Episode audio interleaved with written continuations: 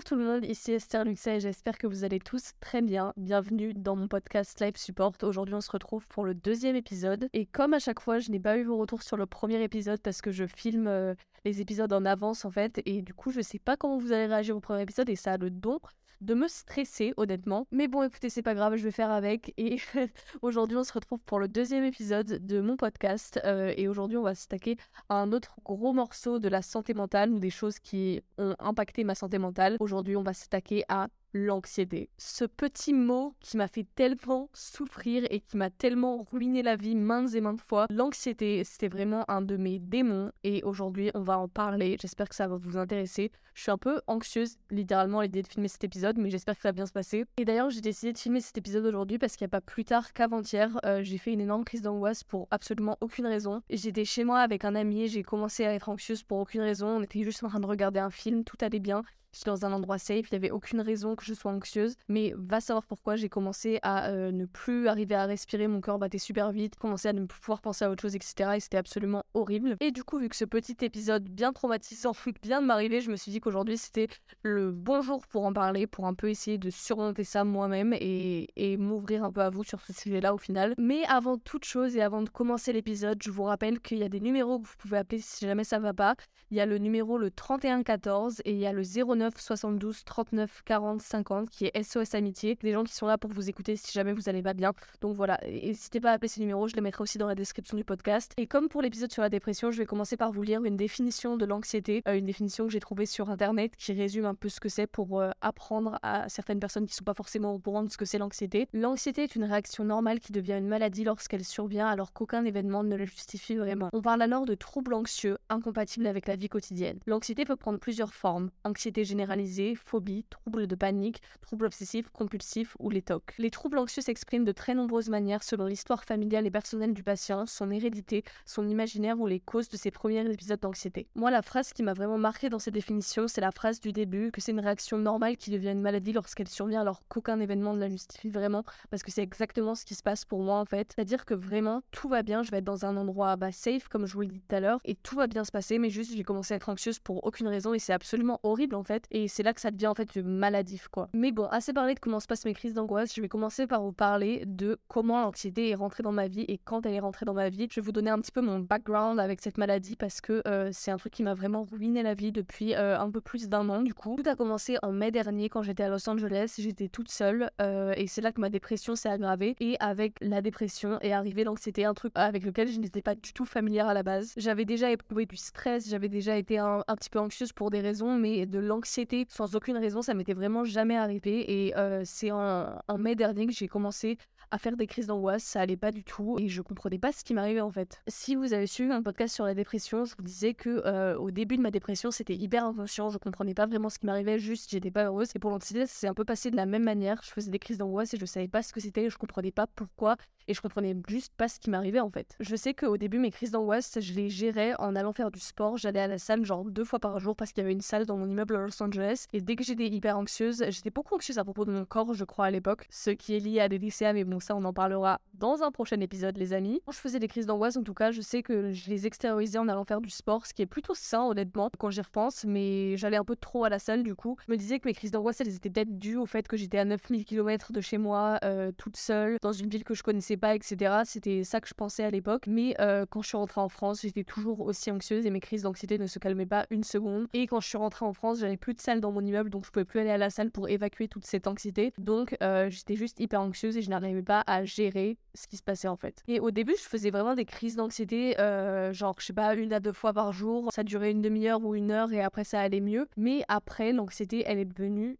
constante dans ma vie en fait. J'étais en permanence anxieuse. J'étais tout le temps anxieuse et du coup c'est là que j'en ai j'en ai parlé à ma psychiatre. J'ai commencé à aller voir une psychiatre en juin dernier. À la base c'était pour la dépression parce que j'avais besoin d'aide et que je voulais euh, commencer les antidépresseurs. Mais euh, je lui ai aussi dit que j'étais très anxieuse et que je comprenais pas ce qui m'arrivait. Et elle elle m'a dit bah tu fais de l'anxiété aussi. Et du coup c'est suite à ça qu'elle m'a prescrit des anxiolytiques. C'est un peu touchy comme sujet les anxiolytiques. J'en ai jamais vraiment parlé sur les réseaux mais ma psychiatre m'a prescrit du Xanax euh, il y a à peu près un an. J'ai arrêté d'en prendre depuis, mais c'est ce que j'avais au début. Et du coup, je suis tombée dans un cercle assez malsain. En fait, j'ai commencé à prendre du Xanax dès que j'étais anxieuse. Et du coup, la seule issue à mon anxiété, c'était les médicaments, ce qui est pas sain.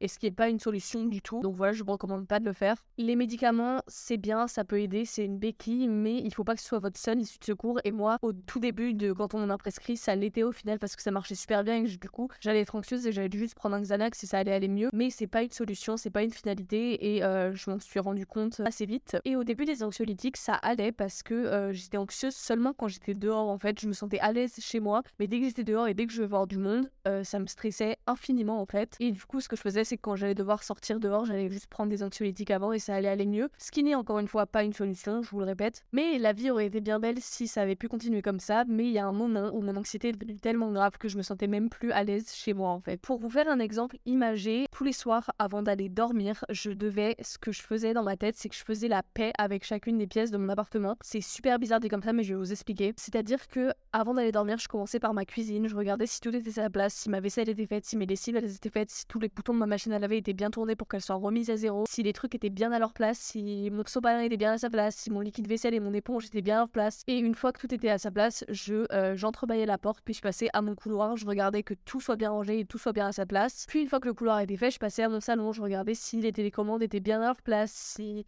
les bougies étaient bien à leur place, si mes livres étaient bien à leur place, si tout était carré. Et une fois que ça s'était fait, euh, j'allais dans ma chambre et je regardais si tout était bien à sa place. Et une fois que tout était bien à sa place, je pouvais enfin dormir. Et ce rituel de tout regarder, ça a duré euh, bah, des mois en fait. Et à l'époque, il y avait un ami qui vivait chez moi et au début, je n'osais pas lui avouer ce que je faisais. Je lui disais pas et je faisais juste mon truc en discrètement. Mais il a bien fini par se poser des questions parce qu'il trouvait ça super bizarre que je remette chaque petit objet à sa place avant de pouvoir aller dormir. Et je lui ai un peu avoué ce que je faisais. Et bah, il a trouvé ça super bizarre évidemment. Et moi, je me suis trouvée encore plus chelou en et du coup, cette petite mascarade anxieuse a duré quelques mois quand même, euh, ce qui n'est pas rien. Mais je vous ai raconté cette histoire pour vous expliquer à quel point l'anxiété faisait vraiment partie de mon quotidien et de ma routine. Et en plus de cette anxiété qui était constante, en fait, euh, bah, je faisais en plus de ça des crises d'angoisse qui étaient super graves. C'est-à-dire que j'étais dans un état de stress constant, que je sois dehors ou que je sois chez moi. Et en plus de ça, je faisais des crises d'angoisse et euh, c'était super compliqué en fait. Et moi, mes crises d'angoisse, elles se manifestent énormément physiquement.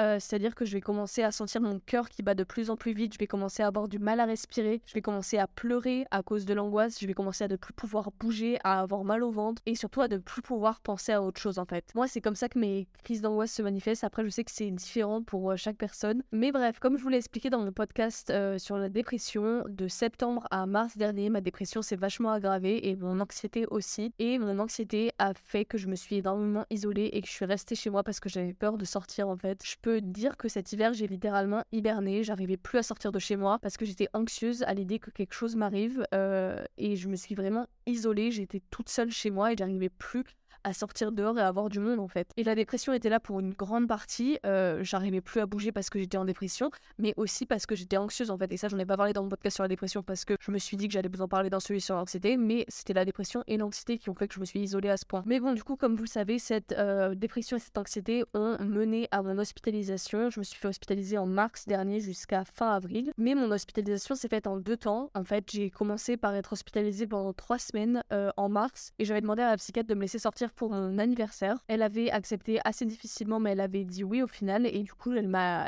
laissé sortir pour mon anniversaire je suis partie au ski avec mon cousin et un ami à moi. Et pendant ce voyage, je n'ai jamais été autant anxieuse de ma vie. C'est-à-dire que la vie allait trop vite pour moi en fait. Je m'étais habituée au rythme et au confort de l'hôpital. M'étais créé une sorte de routine à l'hôpital. J'étais devenue à l'aise là-bas. Et le fait de ressortir dehors, de revoir du monde, de revivre une vie au final, ça me stressait infiniment. Et du coup, j'ai dû passer 4 ou 5 jours dehors et euh, j'ai au final demandé à ce qu'on me réhospitalise parce que j'arrivais pas à être dehors tellement j'étais anxieuse en fait. Du coup, je suis allée aux urgences psychiatriques de Paris et j'ai parlé à un psychiatre qui a lui pris la décision que c'était mieux pour moi si on me réinternait. Du coup, on m'a réinterné et j'ai repassé 3 semaines à l'hôpital. C'est pour ça que mon hospitalisation a duré un mois et demi. En fait, je pense que j'avais juste besoin de plus de temps euh, encadré avec euh, du monde pour euh, après pouvoir réaffronter le monde réel. J'avais juste plus besoin de temps dans un cadre bien, avec une routine instaurée, etc. J'en avais besoin pendant plus longtemps que ce que je pensais et, et ça a été très bénéfique la deuxième hospitalisation. Et je suis sortie de l'hôpital avec la tête sur les épaules et prête à réaffronter la vie. Et là, ça va beaucoup mieux depuis. Maintenant, on va passer à une autre partie de cet épisode. Je vous avais demandé de me poser des questions sur l'anxiété parce que je ne savais pas si mon histoire avec l'anxiété allait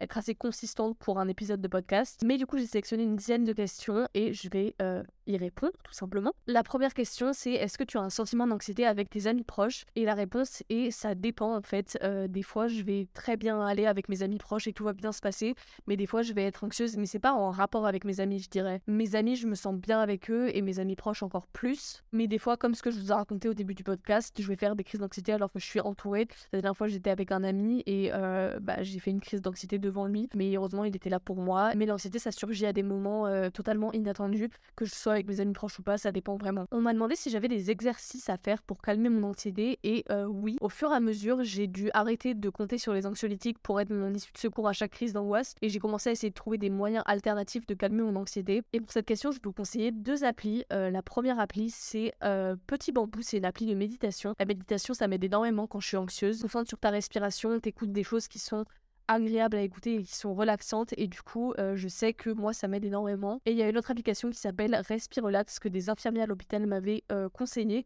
et c'est une application en fait qui te donne un rythme euh, de respiration. Et tu respires avec cette application et ça t'aide à te relaxer. Et c'est super bien. Donc voilà c'est les deux trucs que je fais pour m'aider quand je suis angoissée. On m'a beaucoup demandé comment savoir si on avait de l'anxiété ou si on faisait de l'anxiété sociale. Et je trouve que c'est une très bonne question mais honnêtement ça dépend pour chaque personne. C'est à dire qu'il n'y a pas de. Enfin, il y a des symptômes évidemment, mais il n'y a pas vraiment un truc qui va faire que vous savez si vous avez de l'anxiété en fait. Moi le conseil que je vais vous donner si vous êtes dans le doute et que vous pensez peut-être avoir de l'anxiété, c'est d'aller en parler euh, soit autour de vous si vous n'avez pas forcément le courage d'appeler un psy, mais si vous avez le courage, allez en parler à un professionnel qui pourra vous dire si vous avez de l'anxiété ou non. Ma psychiatre elle utilise souvent un mot pour décrire euh, l'anxiété. Elle dit qu'en fait il y a un monstre angoisse dans, dans mon cerveau à un certain moment et selon moi le seul moyen de vaincre ce monstre c'est d'en parler en fait que ce soit à mes proches ou d'en parler directement à des professionnels mais du coup, si vous êtes souvent anxieux ou que vous avez l'impression de faire des crises d'anxiété et que vous savez pas vraiment si c'est de l'anxiété ou pas,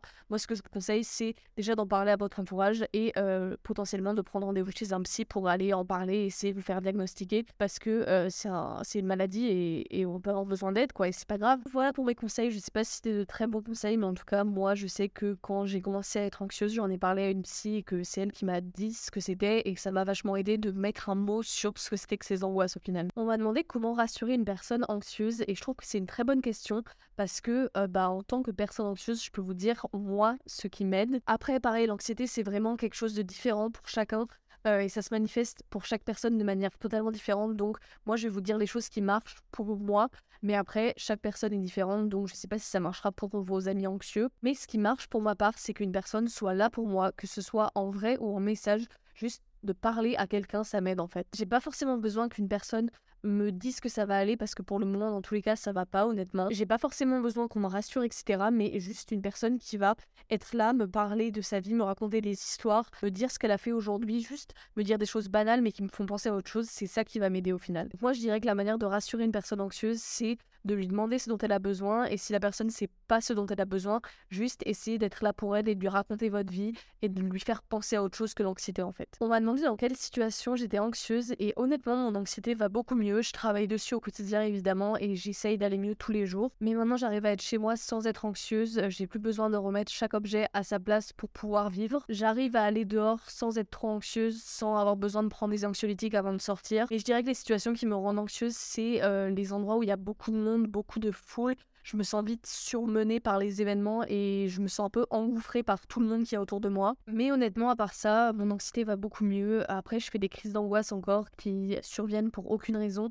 Mais euh, en soi, j'ai arrêté d'être anxieuse euh, à cause de situations ou parce que j'allais voir du monde. On m'a demandé si les anxiolytiques aidaient vraiment et moi, pour avoir pris des anxiolytiques pendant un temps, j'ai été sous Xanax pendant un temps, puis après j'ai eu du Valium pour ceux que ça intéresse. Moi, ça m'a aidé et ça a été une béquille pendant un temps quand je faisais vraiment de l'anxiété en permanence. Mais euh, maintenant, je prends plus d'anxiolytiques du tout, je tiens vraiment à le préciser parce que j'ai appris à gérer mon anxiété de manière plus saine. Après, je sais que ça peut énormément aider pendant des crises d'angoisse, mais pour moi, c'est pas une solution. On m'a demandé un remède pour mieux dormir et moi, j'avais énormément de mal à dormir pendant que je faisais de l'anxiété avant, je faisais des insomnies, etc. à cause de l'anxiété. Mais je sais qu'il y a un truc qui m'aide vachement, c'est la mélatonine. Euh, je prends de la mélatonine avant de dormir et ça, ça active en fait les hormones euh, du sommeil, je crois. Je suis pas sûre de ce que j'avance, mais en tout cas, ça active un truc dans votre cerveau qui fait que vous êtes fatigué. Pas addictif du tout, il y a aucun risque et du coup, moi, je sais que j'en prends. Et après, ce que je vous recommande, c'est de pas être sur votre téléphone avant de dormir.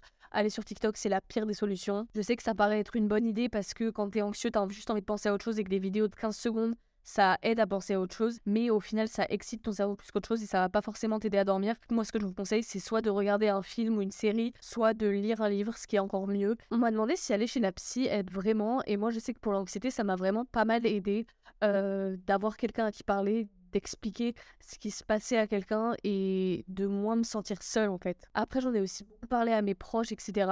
Mais je sais que me sentir comprise par quelqu'un et juste que quelqu'un me dise que c'est pas la fin du monde, ça m'a vachement aidé. Donc oui, je dirais que la psy, ça aide vraiment. Et en dernière question, on m'a demandé quels médicaments je prenais pour gérer l'anxiété. Et du coup, j'en prends plus euh, aujourd'hui. Je suis fière du chemin que j'ai parcouru et je suis fière d'arriver à gérer mon anxiété au quotidien et à être beaucoup moins anxieuse au final. Mais je prends plus de médicaments. Après, il m'arrive toujours de faire des crises d'angoisse. Comme je vous l'ai dit, il y a deux jours, j'en ai fait une et ça allait pas du tout. Mais euh, j'ai parlé avec la personne avec qui j'étais. J'ai euh, essayé de penser à autre chose. J'ai essayé de prendre sur moi et j'ai essayé de combattre l'anxiété de manière Et je sais que c'est super compliqué, mais je suis contente du travail que j'ai fait sur moi-même et d'y arriver aujourd'hui. Mais bref, voilà pour ma petite histoire avec l'anxiété. J'espère que ça vous aura intéressé, j'espère que ça vous aura plu et que ça vous aura intéressé de m'entendre parler de ce sujet. J'en avais jamais vraiment parlé sur les réseaux et du coup, ça me fait super bizarre de déballer mon sac et de sortir tout ça. À toutes les personnes anxieuses, j'espère que ça ira mieux. Sachez que c'est pas la fin du monde et que vous réussirez à surmonter vos crises d'anxiété, je vous le promets. Et n'oubliez pas que si vous avez besoin de parler à quelqu'un, il existe toujours les numéros le 3114 et le 09 72 39 40 50 qui est SOS Amitié. J'espère de tout cœur que ça ira mieux pour vous. Je sais que l'anxiété, c'est quelque chose qui est hyper dur à combattre